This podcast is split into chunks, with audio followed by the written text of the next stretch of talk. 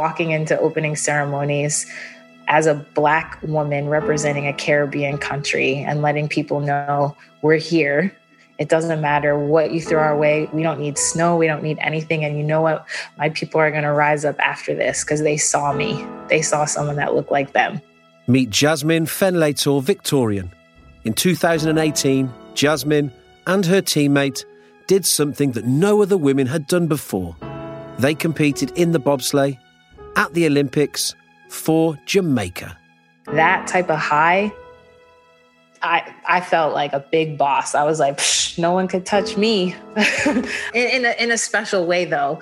I was like, no one is going to freaking take this away from me or anyone who needs to see me at all. I will push myself down the ice and drive scraping my butt down 80 miles per hour if I have to. That was kind of I think the biggest and one of the moments I I cherish a lot. I get pretty emotional when I see it and remember the road that it was to be there and hopefully the road that's being paved by the future. 30 years after the men's team inspired the film Cool Runnings, Jasmine put the women's team on the map. She wanted to show people across the world that they could change perceptions and inspire future generations.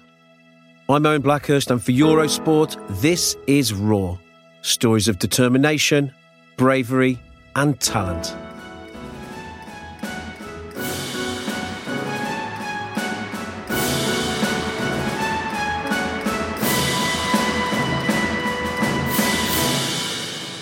Jasmine was born in 1985 and grew up in a town called Wayne in New Jersey.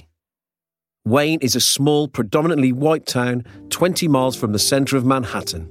At the house, you're, you're your culture, but at school, you merge into this other idea of the all American dream and things like that. So at home, it didn't matter. Like my mom's white, my dad's black, but we didn't point at each other and say, you're the white one, you're the brown one, you're the black one, or anything like that. But I had kids starting, I want to say around seven, saying racial slurs to me. And I remember riding my bike and some kid riding his bike and spitting on me in my own yard and not understanding why he's spitting on me and calling me names or saying that I'm the color of poop. Like, who does that?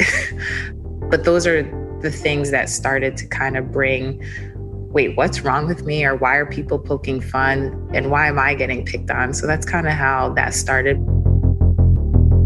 The cruelty of kids forced Jasmine to question her identity at an early age. But she had her mother to help navigate a complex world. My mom has blonde hair and hazel eyes, and I'm brown, dark brown hair brown eyes. And I'm looking at when the sun hits her skin, it's glowing and glistening, and seeing shows on TV and even Barbies or dolls that don't look like me. And my mom, from a young age, has always been my idol, my superhero.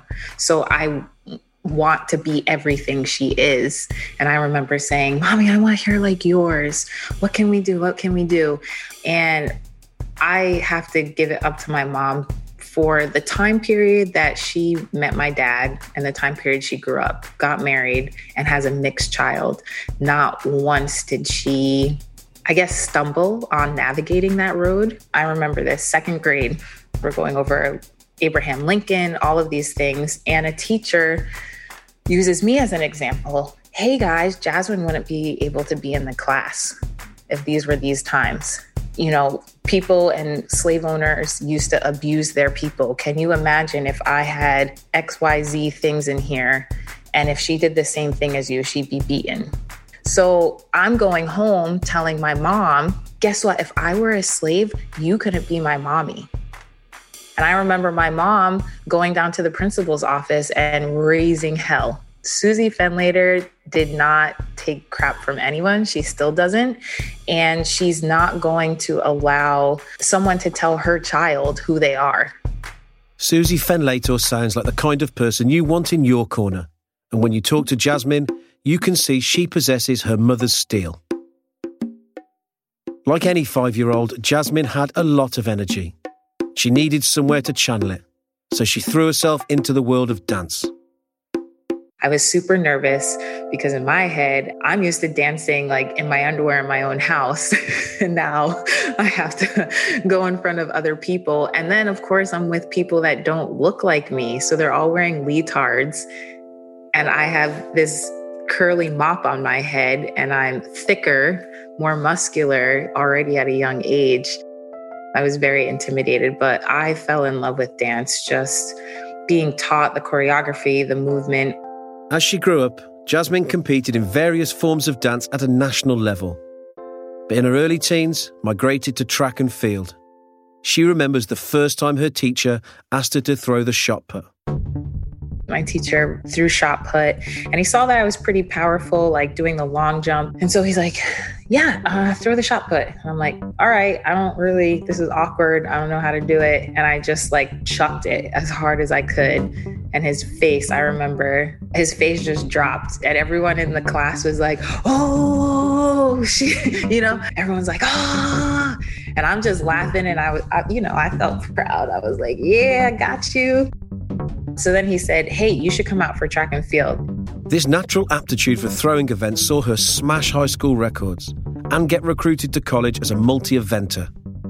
She broke records there too and became a Hall of Famer. In 2006, Jasmine attended an event that changed everything. The mix of athletics and dance had created a set of attributes perfect for an event that she had only ever really seen on a film. The mobile phone network Verizon were part of the sponsorship team for the upcoming Winter Olympics, and they'd sent out recruitment teams to look for potential athletes. They'd combine physical attributes and stats to see if there was an event that could work for them. And she was like, Man, she's way more exclusive, stronger than me. She's try out for bobsleigh. He said he started cracking up because all he thought is she's Jamaican. She's going to think I'm pulling her leg. He did research. He asked her a bit more started talking to me about it and the Olympics. I was like, I am not trying to do winter sports. You are out of your mind. Despite her initial lack of interest in the sport, Cool Runnings was an important film in Jasmine's house. I'm a Jamaican citizen. My dad immigrated to the States, so Cool Runnings came out in 1994.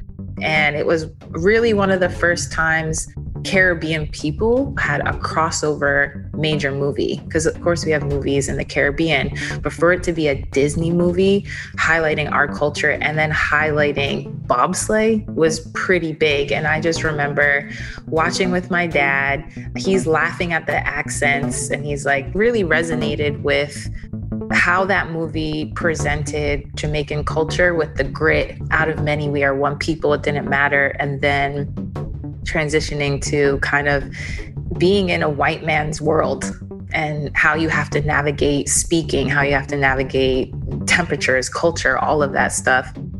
Jasmine emailed USA Bobsleigh to say maybe another time, and she got on with her life, graduated, got a job, and then, months later, Team USA tried again. I get an email Hey, we have a tryout. I was like, what? And my mom was like, oh my gosh, do it. Yeah, yeah. My dad all of a sudden is cracking jokes already, leaving eggs around the house. And I was like, no, I just, I just put a down payment. First month, last month's rent for my apartment. I start work in like a few weeks. I got to look at the dates. Jasmine found the time. And in August 2007, she aced the tryouts and did not look back. After switching from brakeman to pilot, Jasmine started training with the USA's elite development team. Bobsleigh might have originally been invented by a wealthy hotelier to entertain his guests in the Alps, but it's also been a high octane part of the Winter Olympics since the first event back in 1924. Jasmine found it exhilarating right from the start. Bobsleigh, one of the most exciting events you'll ever see. You see, the start is clear. You hear a boop or doo up with a roar, the teams go up one by one. Now it's time to push. And you have to push a 400 pound sled as fast as you can. Faster, faster. You just hear that tin sound like wah, wah, wah, wah, wah, wah, wah. Imagine speeding down a mile long track on a frail steel bobsleigh. So you're like, your job now is to navigate a mile of ice in less than 60 seconds, basically going from zero to 90 miles per hour. They're used to crashing a sound barrier. They're both jet pilots. In the course of that time, navigating through twists and turns with double pressures, six G forces, and you memorize the track. Hurtling high against the steep banks. When it's super fast and the ice is really nice and smooth, you can actually hear the sled whistling from the speed. Oh, good line there through the dragon's tail. Your core is tense the whole time. You're just seeing like like flashes like of the ice. And it's easy on the brakes until the finish line is crossed. You get down low, you're even more tense, and then you get this weightless feeling, and it's your whole life flash before you, and then it's over, and you're like, what just happened? I'm psyched, but I'm like scared. I'm sore, but I'm like pumped. Let's do it again. But at the same time, I need a nap. It's a rush that you can't really describe until you do it.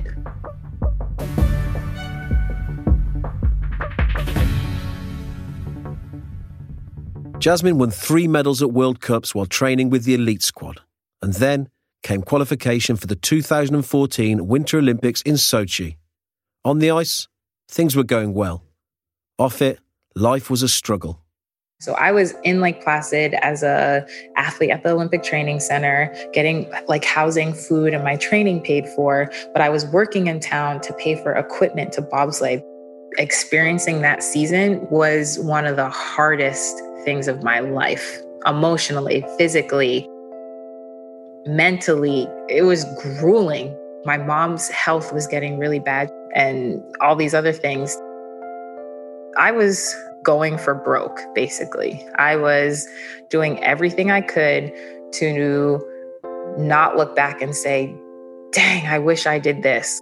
And a lot of that meant sacrificing home time. All those years of grueling training came down to a final qualification race in St. Moritz, Switzerland. But there, Jasmine found out her mother was in an intensive care unit. She told them not to tell me. And she finally answers, and she's got tubes and wires all hanging out of her. She barely can breathe. It was hard.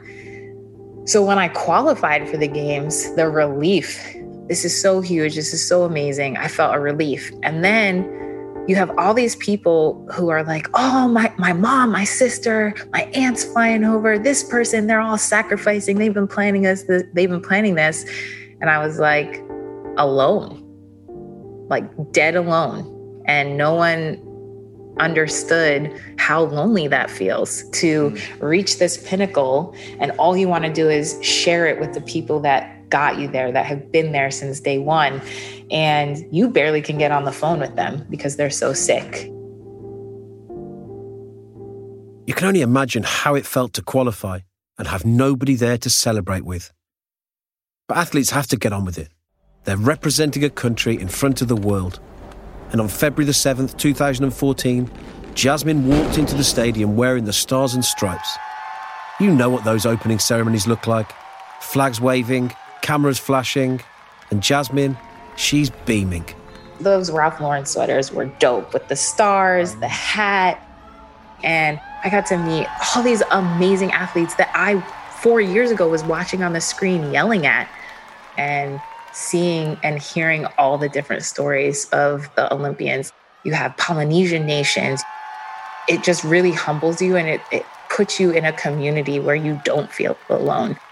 Jasmine and her partner finished 11th in Sochi that year. And by the next season, she was ranked third in the world. But behind the scenes, Jasmine was not happy. So her husband suggested something needed to change. I was like, I love this sport. What do you mean? I was super offended. And he's like, That's not what I'm saying. It just seems like, in a way, it's killing you. Like, what haven't you done that you keep pushing? And I said, uh, I want this, this, this. He goes, No, no. Like, your legacy.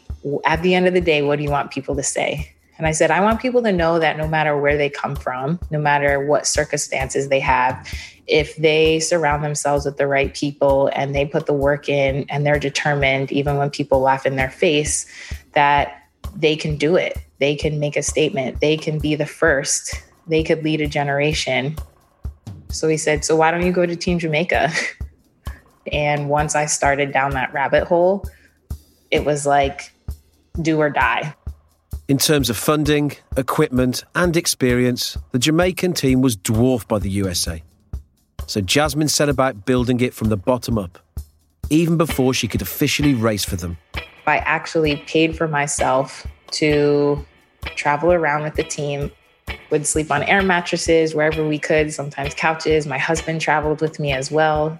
We're making soup and literally running out of groceries, so just pouring more water to stretch the soup. I maxed out on my credit cards. I stopped paying my student loans.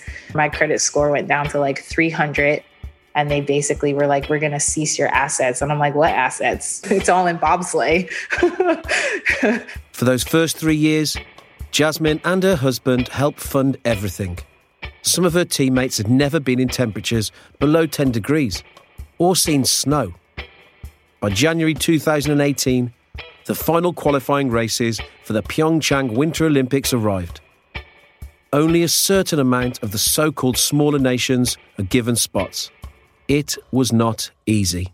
So it came down to a last race, St. Moritz, Switzerland. I love that track, but based on weather, it's hit or miss. You can do really well, or you can get the bad luck of the draw of where you are based on weather and drive really amazing, but not have the outcome. And I qualified, and it was like, oh my gosh, we did it. So having that and the support of the, the locals, we had some people drive from Germany to that race to show their support for us and just to help bring aid, whether they had product or they had resources for hotels that they can get us a discount. And a lot of those people were there for that, which was amazing. Jamaica was heading out to the middle of the Korean mountains to face off against the greatest athletes in the world. It's some achievement, and as the Olympics got closer, the intensity on Jasmine and her teammates increased. So now I'm the leader, I'm the veteran for my teammates. But it's very difficult, especially for my teammates who've been away from the island like seven months. You can't get your ackee and saltfish. You can't get those home foods that just bring comfort when you're not feeling well or when you're down. So finding those, navigating that, navigating training, and it was just this thing of navigating our place. At the Olympics that year, under 2% of the athletes were black. Jasmine was again in a place where she felt that nobody really looked like her. In a press conference before the Games, she delivered a beautiful and moving monologue. So, all these press conferences, my emotions are building to try and hold it together. I'm the veteran and trying to learn my lesson of managing my emotions from the first games as well. I thought I was staying composed. I was trying to be to the point and direct with my answers, but honest. And one of the interviewers knew me from being on Team USA. So she hit some, she hit a question of like, so why? Like, we've never really heard why you transitioned. And I, am so proud of you. And it's amazing to see you qualify. But can you tell us more? And I sat there and I was like, ooh, do I say these things? Do I open up? And my decision was to utilize my platform in more of a positive way. So let me try and inspire the next generation and tell them why. Because I didn't see a lot of kids look like me on the Olympic stage in certain sports. And the Jamaican culture has such grit and such amazing athletes that still use outhouses. And they're freaking probably top 10 in the world. They would crush so many things in the Olympics, but they don't know that that's possible.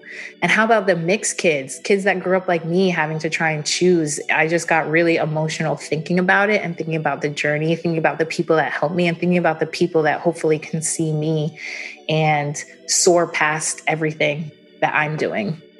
On the night of the opening ceremony, wind chill drove the temperature down to minus 30. But Jasmine and the team didn't care. They just danced out into the frozen night. Well, Jamaica are back 30 years after the nation made its first Olympic winter appearance in Calgary 1988 with a four man bobsleigh team whose story inspired the film Cool Runnings. We're actually singing while we're walking in, singing some Jamaican dance hall. And then to see our staff, who's from the UK, from Germany, they all start chiming in on the dance. To me, that was the epitome of the Olympic movement, the epitome of mm. um, Jamaica's national quote of out of many, one people. They return with three bobsledders and one skeleton athlete. The bobsled driven by that woman, Jasmine Fenlator Victorian. Our gear, on the other hand, we had to go shopping in South Korea for jackets and snow pants and gloves and hats because our sponsor, which was Puma, is normally for summer. And so they did not allot winter budget or winter gear until they knew we qualified. Well, we qualified less than three weeks before opening ceremonies. So a lot of the gear they had was just like all black, plain. So they were like stitching the flag on. We were kind of like, uh, I guess we'll throw this together. And that was the least of their worries. Under a week before the first race, everything was in jeopardy. The team's German coach left and reportedly claimed ownership of the Jamaican sled. The team were just days away from making history. But now, their participation was under threat. All those years of graft about to melt away. Bobsleighs cost around £40,000. The team didn't have that kind of cash. But when all seemed lost, help came in the form of an iconic Jamaican beer company. Red Stripe had heard about the sled being taken, and they stepped in and donated the money. The team called it Mr. Coolbolt. It's crazy to see all the trials and tribulations that that team has gone through. A lot of times, history was repeating itself with funding issues, with coaching issues, with equipment issues. But we kept persevering for 30 years. And in that games, we made history by having a skeleton athlete for the first time compete and a women's team. By race day, the team's defiance in the face of continued adversity had inspired global support. Fans in the crowd held flags that were half Jamaican and half their countries. The internet was alive with Jamaican bobsleigh hashtags. And Usain Bolt got in on the act. Next up for Jamaica, Jasmine Fenlator Victorian with Carrie Russell behind her. Yeah, that was a beautiful exit nine. Really nice line into 12. It's just together Makes it through nine, pretty much as good as you could ask for. Keeps the level line in 12, but a little bit of a hit there into 13 threads the needle beautifully. On the ice, mechanical issues meant the Jamaican times were disappointing. Jasmine and Carrie finished 18th. But it wasn't really about time. It was about identity. And they'd put their names on the map and celebrated their identity in front of millions. How about that? It's the Olympics at its very, very best. Fenlator says she and Carrie Russell have dug up the road for young girls to follow. I think it's really great. You know, Jamaica is such a rich, has a rich history of sprinting, and that's a really natural fit into bobsled and path. So hopefully, maybe this does mean a future for more Jamaican bobsled teams. You're looking at the first women's bobsled team from Jamaica. Seems crazy, doesn't it? You'd think it's the first of many. I was so proud because of a few things. It was 30 years, literally the exact 30 years after the original team. So, although our men didn't qualify, in retrospect, we took steps forward. We made something blossom out of 1988 this dream of a few military guys and one track and field guy to qualify in the games in one season to blossoming into having a, a delegation now, not just people show up.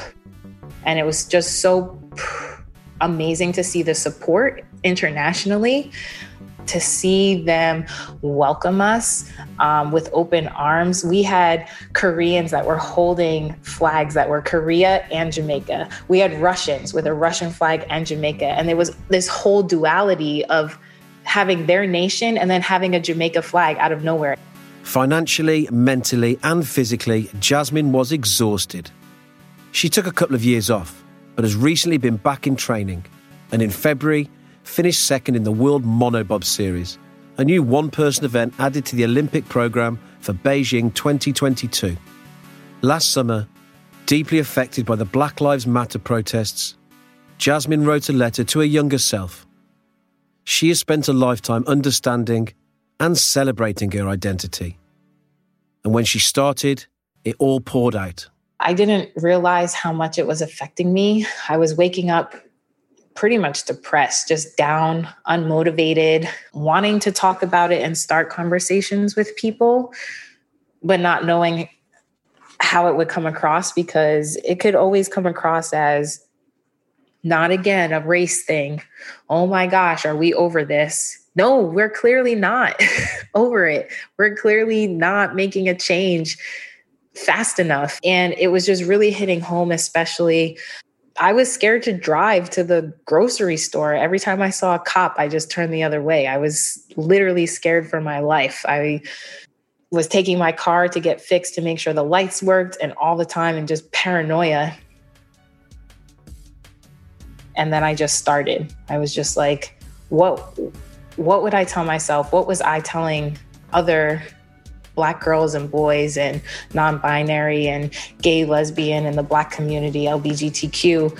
What was I telling them at the Olympics when I got emotional? So I rewatched it and it kind of ignited the letter and I was like, man, I grew up so fortunate for my mom to tell me how amazingly beautiful and unique I was and to embrace my bronze skin, my curly hair, my thin but big nose and big lips and voluptuous curves and power, my intellect.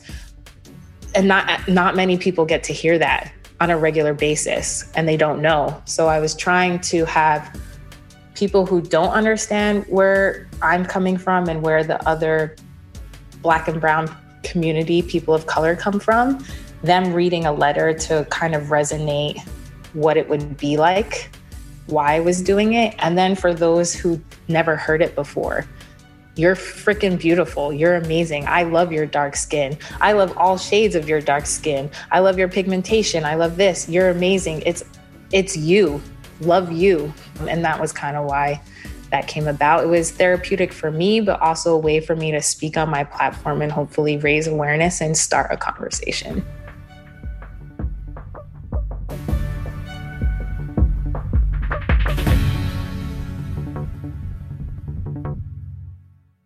Raw Stories of Bravery, Determination, and Talent is an original Eurosport series produced by Mundial Studio.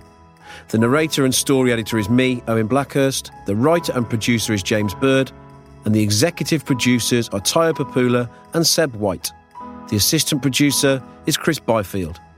For Eurosport, the commissioning editor is Mark Ashen, and the executive producer is Ian Brackley. Archive from Eurosport. Original music composed by Harry Harris.